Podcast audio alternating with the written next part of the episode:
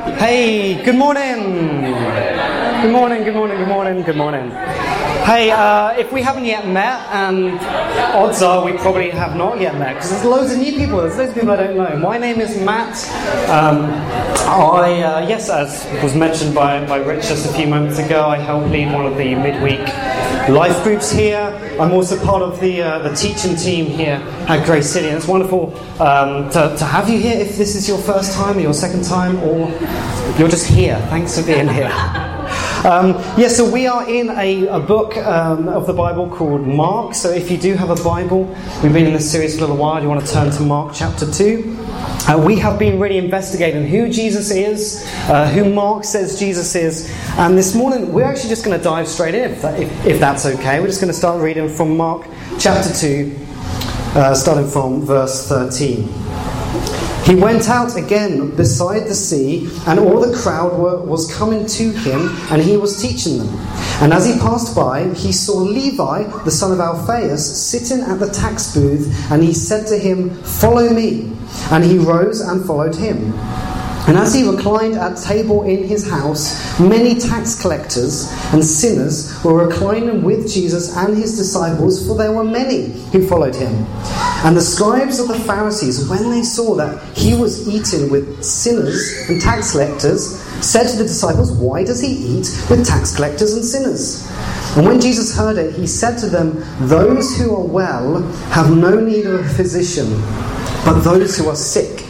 I came not to call the righteous, but sinners. Now, John's disciples and the Pharisees were fasting, and people came and said to him, Why do John's disciples and the disciples of the Pharisees fast, but your disciples do not fast? And Jesus said to them, Can the wedding guests fast while the bridegroom is with them? As long as they have the bridegroom with them, they cannot fast. The days will come when the bridegroom is taken away from them, and then they will fast in that day. No one sews a piece of unshrunk cloth on an old garment. If he does, the patch tears away from it, the new from the old, and a worse tear is made.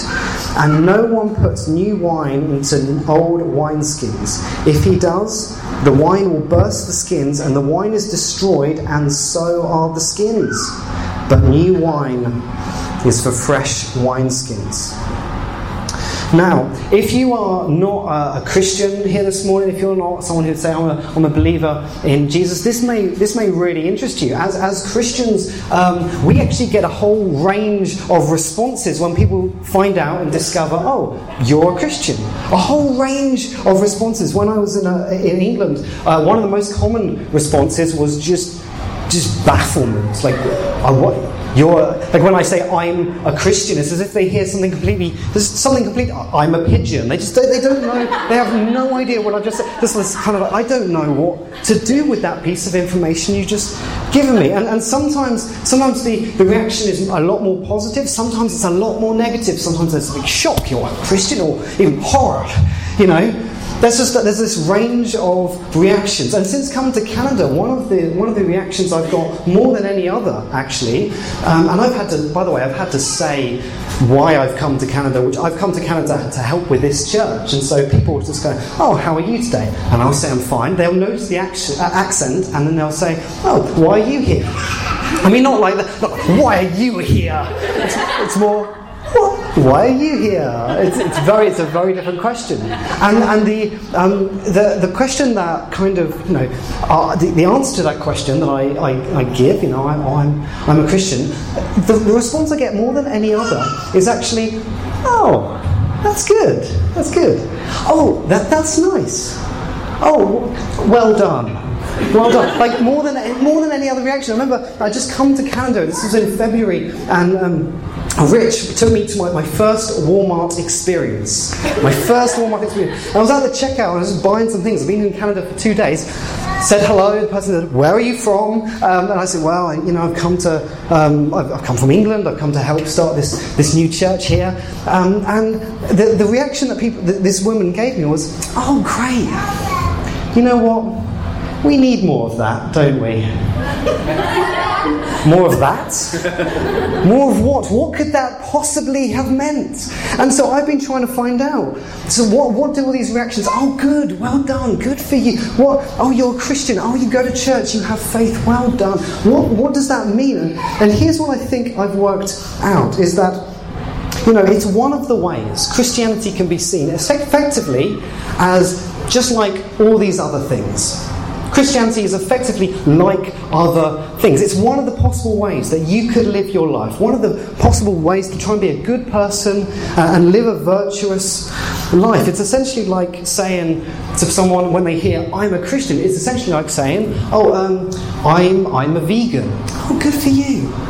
Well done. Oh, I, I give blood. Oh, that's nice, that's good.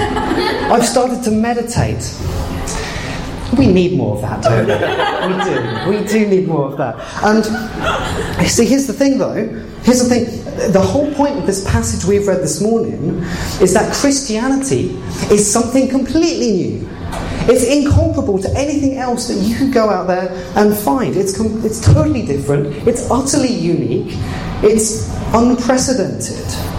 That is why Jesus uses those two images at the end there one of an old garment and uh, old clothing and a new, new patch being put on, and how that just doesn't work, and how it just rips, and how it just doesn't stay on. Or, or you, you, you take a, an old wineskin and you try and pour new wine, and it just splits, and the wine goes everywhere, and it's spoiled. I mean, what Jesus is saying is that his message is so new, so unprecedented, that the old actually has n- just no way to hold on to it, no way to contain it. And I think actually anyone who has truly become a Christian, who is truly saved, if you like, is someone actually that they've had this moment, they've had the moment where they've thought, wow, how radical, how totally new this is. And we see this when, when, when Jesus meets Levi. So Levi, I am fascinated by Levi. I think Levi must have been a, just a terribly interesting person because Levi, he was a Jewish man. Um, he grew up a Jew, um, and, and, in fact, he has a very, very Jewish name, like Levi. His parents have named him after one of the twelve tribes of, of Israel, the, of, of the, tribe of the Levites. And the Levites are a special tribe because the Levites, they're, they're, they're, they're the tribe that is set apart, and from this tribe will come the priests and serve God. So I just wonder, did, did Le, were Levites' parents just full of hopes and dreams for Levi and how he would grow up to be a godly man? You know, as good as godliness was for Levi, Levi discovered that the Roman emperor paid a bit better. And so he becomes this tax collector. And a tax collector would work for the Roman oppressor, the Roman overlord, collaborates with them, uh, charge too much tax, pocket that money. That's for Levi now, that's his. And, materially, tax collectors would, would become extremely wealthy extremely wealthy off, off the backs of their Jewish brothers and sisters. And so people would just look at them as the lowest of the low, the archetypal sinner. He becomes effectively a spiritual runaway. Many years later, though, Levi, he sat in his booth, and along comes Jesus, and Jesus says those two words that, if you've been following along in the series, we've heard Jesus say to many people those two words follow me, and Levi does. He does. And the, the spiritual runaway starts to come home. And as an aside, if you're wondering who, who is this Levi, this guy, we find out in, in chapter 3 that he, Levi actually has a second name. And some people think that um, Jesus they actually gave him this new name, this new identity. The, the second name is Matthew. So uh, we're, we're, reading from the Gospel of Mark. Before Mark, there's a, there's a book in, in the Bible called Matthew.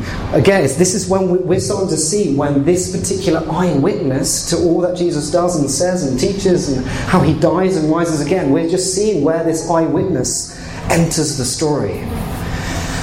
And as an aside to the aside, if I may, the, uh, the, name, the name Matthew uh, means uh, gift from God. and my name is Matthew. So um, some of you think gift from God. Hope you kept the receipt. Um, I didn't, no. Levi, right, a spiritual runaway, loathed sinner, archetypal sinner, becomes a follower of Jesus and joins the various other people. What we've read here is that there seems to be many of those types of people hanging around with Jesus, following Jesus, even sitting down and eating with him. And this we're starting to see is what is so unique, so new about the message of Jesus. Because surely this sort of person, this sort of individual, ought not to be with Jesus let alone called by Jesus, let alone sat down eating with Him. Last week, uh, Rich introduced us to this new group of people that have entered the story in chapter 2 in Mark uh, the scribes of the Pharisees. And the scribes of the Pharisees, these are educated Jewish men. They are going around teaching and preaching, and they have disciples. And so they come across Jesus. He's a Jewish man. He's going around, he's teaching, he's preaching, he's got disciples. And we found out last, last week they didn't really get off to the best start, did they? In terms of talking to one another. Because Jesus, this paralyzed guy, Jesus is teaching, The paralyzed guy turns up. Jesus takes one look at him, sees what this guy's need is, says, I forgive you of all of your sin. And the Pharisees go, Whoa, whoa, only God can do that.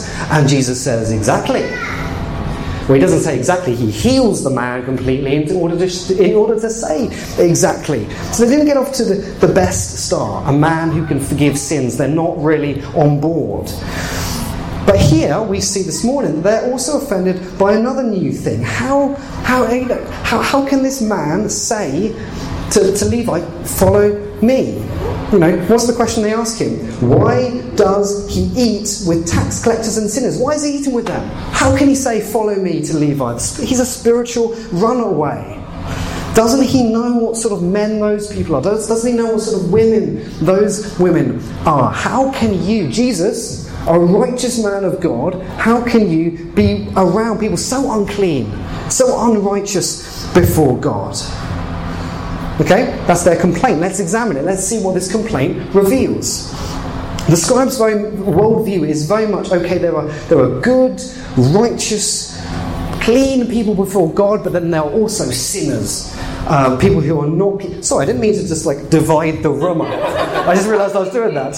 We've got the righteous people, the people that God loves, and then we've got the sinners, which is all over here. I didn't mean to. Sorry, Rich, I didn't mean to make that judgment, but I suppose I, I suppose I've done that. So, right, you've got the sinners, the, the fraudulent ones, the tax collectors, the, the prostitutes, all these other sorts of people. There are good people and there are bad people. That is the scribe's world view. And we see that their assumption is well, clearly they're over here. They're, the scribes are clearly over with the righteous ones. That is, and indeed, that is their image. That's how people see them. And they work very hard to maintain that image. They wouldn't dream, oh, they wouldn't dream of being seen with the sinners, tax collectors, let alone sitting down and eating with them. Because what they were concerned about is, is yes, is how they look, how they looked, what their image was. Jesus he just does not think like that at all. I'm trying to imagine Jesus think. I just can't imagine Jesus going, okay, I'm going to get together with my PR team. I'm going to call in my, my management, cons- you know, my reputation management consultants. We're going to have this meeting, okay? Um, so I really want to develop my, my personal brand, right? This of that of being a, a very, very righteous, kind of good person, right? I'm, so I'm thinking about um, going and talking to this Levi, the, the tax collector. How is that going to play? What are, the, what are the optics on that? Ah, yeah, you're, you're right. I don't. Not. It's not going to go well. Who, who are the really upright, um, influential religious people? Oh, the scribes. Well, get get them on the phone. Let, let's set up a dinner with them. I just I can't imagine Jesus uh, doing like this because I mean, why, why, doesn't Jesus do that? Why doesn't God, Jesus care about His image in that way? Well, let's, let's look at the what is it, what's the illustration that Jesus uses in this passage? It's not one of a spin doctor carefully managing his image. It's actually one of a medical doctor. Let's read again what Jesus says. Those who are well have no need of a physician, but those who are sick. I came not to call the righteous, but sinners. See, the, the picture that Jesus uses for himself is that of a physician. He says he's a doctor. The sinner, the person who has sinned against God, the person who is unclean, unrighteous, not right, there's a problem inside. It is like someone who is sick, and Jesus is saying, I'm a doctor and I'm here to treat them. Now, suddenly, in that picture, I mean, the, the scribe's complaint of how can you be with them just suddenly seems ridiculous. Because if Jesus is a doctor, of course the doctor is going to be with the sick people. I mean, it would be weird. It'd be weird if the doctor was not with sick people, wouldn't it? You know? Oni, uh, you started a job this week, right? As, as a doctor. Congratulations, by the way. Yes, um, but I don't. Sure, one person applauded. One person applauded. Sure. and that made everyone else applaud, forcing you to clap. No, but only I, I, would be very surprised. Tell me if this happened, but I don't think it did. Someone, someone comes in here this morning and says, "Oni, what is this I've heard? Outrageous rumours that you, a doctor, have been seen with sick people. is this true? How dare you?" You sicken me. But not like that. No, I'm not sick. I'm not sick. I'm not sick. That'd be ridiculous, isn't it? Doctors spend time with sick people so that the sick people end up not sick, end up cured. Last week, Rich was talking to us about that man unable to walk, and he was forgiven of his sin. Jesus is saying, just like the doctor has has the, the, the antidote, or he has the, the doctor has the anti venom. Jesus is saying, I've got the anti sin. I'm the only one who has that. I just love, I love how we see Jesus here going to be with the sinners, going to be with the sick. To, to love them, to even eat with them. I love that so much. I love that Jesus is a doctor that makes house calls. I love that so much. Those who are well have no need of a physician, but those who are sick. I came not to call the righteous, but sinners. When, when Jesus says this, what he leaves up to these scribes of the Pharisees is for themselves to decide which they are. Which are you? Where, where are you sat, if you like? Are you, are you righteous or are you a sinner? And they would clearly, of course, say, Well, I'm, I'm righteous. In the meantime, that, you know, that, that question that he's implicitly asking them is also a question he asks you this morning. Which, which, are you? Where are you sat? Are, are you righteous or are you a sinner? And if you are righteous, then how are you righteous? See, if you were to ask one of the scribes that question, they would, they would stare at you just blankly for a few seconds, and then they would answer, Well, I'm, I'm righteous because of what I do and what I don't do.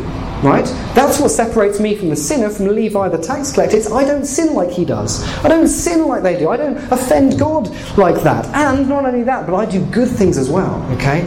I do good things like I fast. Which is another problem that people seem to have with Jesus, is that his disciples don't fast. They don't go without food.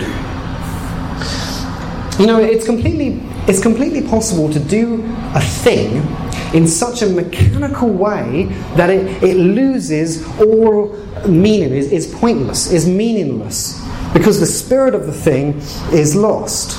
Now, here, here's an example. This is a very old story. You might have heard this one before, but of, of a woman who one day she's preparing ham. She's cooking some ham and, and she cuts off the top few centimeters of this ham. And her husband comes in and goes, why, why do you do that? I've been wondering for decades, why do you do this thing when you cut the top of the ham off? I've finally asked you this question. Why do and the woman says, Well, I do it because, well, the, um, oh, the, the flavours of. Actually, I don't. I don't know. My, my, my, mother just always used to do it. Um, and so when this woman sees her mother next, she says, uh, Why do you always cut off the top a few centimeters of this leg of ham. And the mother goes, Well, it's, um, it's to do with the, uh, the juices, and um, actually, I have no idea. I don't know what I'd, it's just what my, my mother always used to do. And so eventually, this woman goes to the grandmother and says, Grandmother, I must know. It's killing me. I must know. Why do you cut off the, the top few centimeters of the ham. And, and the grandmother ends up saying, Well, if I don't, the ham won't fit in the oven. It just won't go in there. It's too, it's too big. So you can, you can see it, it's possible to do something in such a way that any benefit from the action is completely lost. That the whole practice ends up useless and dead. Jesus says to the scribes, You know what? Your fasting is pointless. It's like you're cutting off the top of the ham for just no, no reason. The fasting is dead, the fasting is meaningless. Let's see how Jesus says this. Can the wedding guests fast when, while the bridegroom is with them. As long as they have the bridegroom with them, they cannot fast. The days will come when the bridegroom is taken away from them, and then they will fast in that day. So Jesus says he is the bridegroom. We've got to see this is this is such an incendiary picture for Jesus to be using to these educated scribes. They, these scribes know their Old Testament. They know just how often through the Bible this illustration of the bridegroom is used in Jeremiah and Hosea and, and Ezekiel, uh, Isaiah, just again and again. The one person who says, I am the bridegroom, I am coming to claim to rescue my bride. The one person who says that again and again and again is God. And here's Jesus going, the bridegroom has come. That's me. I mean, that, that's, again, Jesus is saying, is making a claim even bigger than I am God, uh, I am king. He's saying he, that he's God. Here's Jesus' point, right? The scribes' reason for fasting and for doing all the good things, not just fasting, but doing all the good things that they do, is they're trying to get God's attention. So that when they pray, God listens to them. It's trying to get God's attention. But Jesus is saying, well, the bridegroom is here. You already have my attention. The, the, scribes of the Pharisees, they're doing all these good things, they're working really hard uh, in order to make God love them. But Jesus is saying that the bridegroom loves his bride already. The scribes are fasting for totally the wrong reason. See, the problem with the scribes thinking, oh, they've concluded they've done it. That in their fasting and all the good things that they do, that they've, they've done it. They've, they've forced God. They've made Him be pleased with them. That in fasting, the way that they fasted and all these other things, they've elevated themselves out from above the, the, you know, the lowly sinner into the position of being good and righteous before God. Now, my concern, my concern is this. And I think that in Ottawa, Many people think this exact same way. They might not say it out loud, they might not even say it in their own heads, but what they would think about, well, you know, that what they'd feel is if there is a God when I die, and if there turns out there is a God, then yeah, sure, I, I think he'd be quite happy, quite pleased with all of my goodness.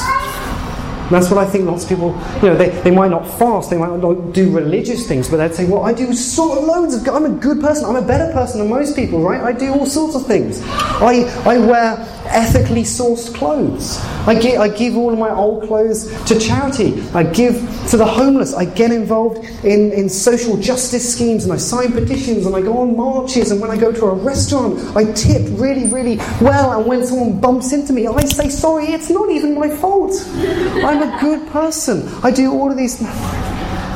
None of these things are bad, but all I'm saying is what they do not do what they cannot do is they don't make you right, righteous before God. They can't do that. They can't address the spiritual sickness that is inside. It's like it's almost like slapping a band-aid on, you know, terminal cancer. It just doesn't get to the root of the issue. And if that's you this morning, if you're working from that place of saying, you know what, before God, I'm bringing my own works, my own good things, my righteousness and then what Jesus would actually have to say to you today is, I've got nothing for you. I've actually got nothing. I, I came not, not for the righteous, not for the person who thinks I've got it together. I came for the sinner. See, if, if Jesus is a physician, if, if Jesus is a, is a doctor, then this, the Grace City Church, this is a hospital. This is a place where people come who don't have it all together. People who people go, what them? They're not righteous. They they go to church. I'm surprised they don't catch on fire as soon as they walk in. Have you ever heard that? I've heard loads of people say that, even since coming to Canada. It's like, oh, but church is for the, the righteous person, the good person. No, no, no. Church is for the, the person who is, is not right, who is not fixed, who's not clean. This is a place where anyone can discover this physician, this Jesus. This Jesus who mends and heals and redeems in just miraculous ways, who, who has what he has to offer is new life. New life, and not just new life, but then he, he brings a whole new lifestyle in order to contain it, in order to hold this new life.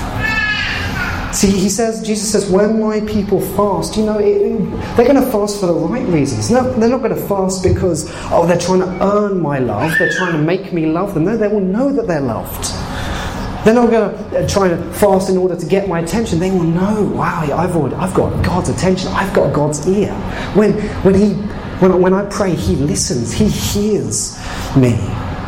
When they fast, it will be a genuine appetite thing of, oh, I just want to be with my God. I know that God is enough for me. He's, I, I hunger just for Him and Him alone. You see, the, the really sad thing, honestly, the, the really heartbreaking thing from this story is that the scribes reject Jesus because they don't, they don't think they need a Saviour. They think they've got it together. This explains, I mean, in the Gospels, I don't know if you've read the, the other Gospels, but again and again, we see so few religious type people come to Jesus and say, I'm going to follow you. And again and again through the Gospels, it's the people who are a wreck, who have messed up their life, who are not, who know they're not right. They're the ones who find Jesus, who actually make it, who actually come before the Savior and, and get saved. I mean, this is the this is the great irony of the gospel that those who are sinners, the lowest of the low, people like Levi, the sinner ends up being saved and becoming righteous. And the, the person who thinks that they're righteous, who's got it all together, ends up stuck in their sin, with their sin uh, sickness, and never ends up meeting Jesus. Jesus dies for the sinner. This is how the sinner becomes, this is how you or I become clean, is that Jesus dies on a cross for us. You know, rather than presenting our own righteousness and saying, God, look at all the good things I've done, the only way we come before God and are accepted is if we come on Jesus' righteousness, on Jesus' blood and only His. The scribes miss out on seeing the doctor as their doctor the scribes miss out on seeing Jesus as their bridegroom. If, you are, if you're here and you're, you're not yet a follower of Jesus, listen, this, this doesn't have to be your story. This, this morning, you can come to Jesus uh, and discover the forgiveness, the, the cleansing, the washing, the healing, the deep spiritual healing that only He can bring. There's just the same forgiveness that Levi, the tax collector, received. You can receive that acceptance from God this morning. Despite all of their slaving away, the scribes never did. If you would like to receive that, we're going to, we're going to respond in a, in a few ways this morning. We're going to stand, we're going to. Meg, Maria are going to come back and, and lead us. But if, if that's you this morning, I just want to, I just want to, um, yeah, say this. If, if, you, if you would like to, to receive the acceptance of God, the forgiveness of God for perhaps the first time this morning, I'm going to be over here. Owen's going to join me. Maybe I'll rope Kate into it, I don't know as well. Um, just come and speak to us. Come, we'd, love to talk to you, we'd love to pray for you. There's also another thing I was feeling this morning. I don't know if the story of Levi might really resonate with some of you this morning. That of a, a spiritual runaway, someone who once was with Jesus, following Jesus maybe, and, and this morning you say, ah, it's been a while. It's been a while since uh, I sat down and just prayed with him, just spent some time with him you know, if that's you, then what we're going to do in a moment, we're going to come to communion, and this is a table of grace. I'll explain that in a moment. We're going to sing a song first, but if that's you, please know there, there is such grace here this morning. There's such forgiveness. We'd love to pray for you as well. We'll do that after communion if that's okay. But let's stand, please, with me. Um, if you're a Christian, let's just respond with worship. Let's respond, respond with thanksgiving that our God has, has come as a man, died for us, so that we may know, oh, we may know the doctor, we may know the bridegroom, we may know our Saviour.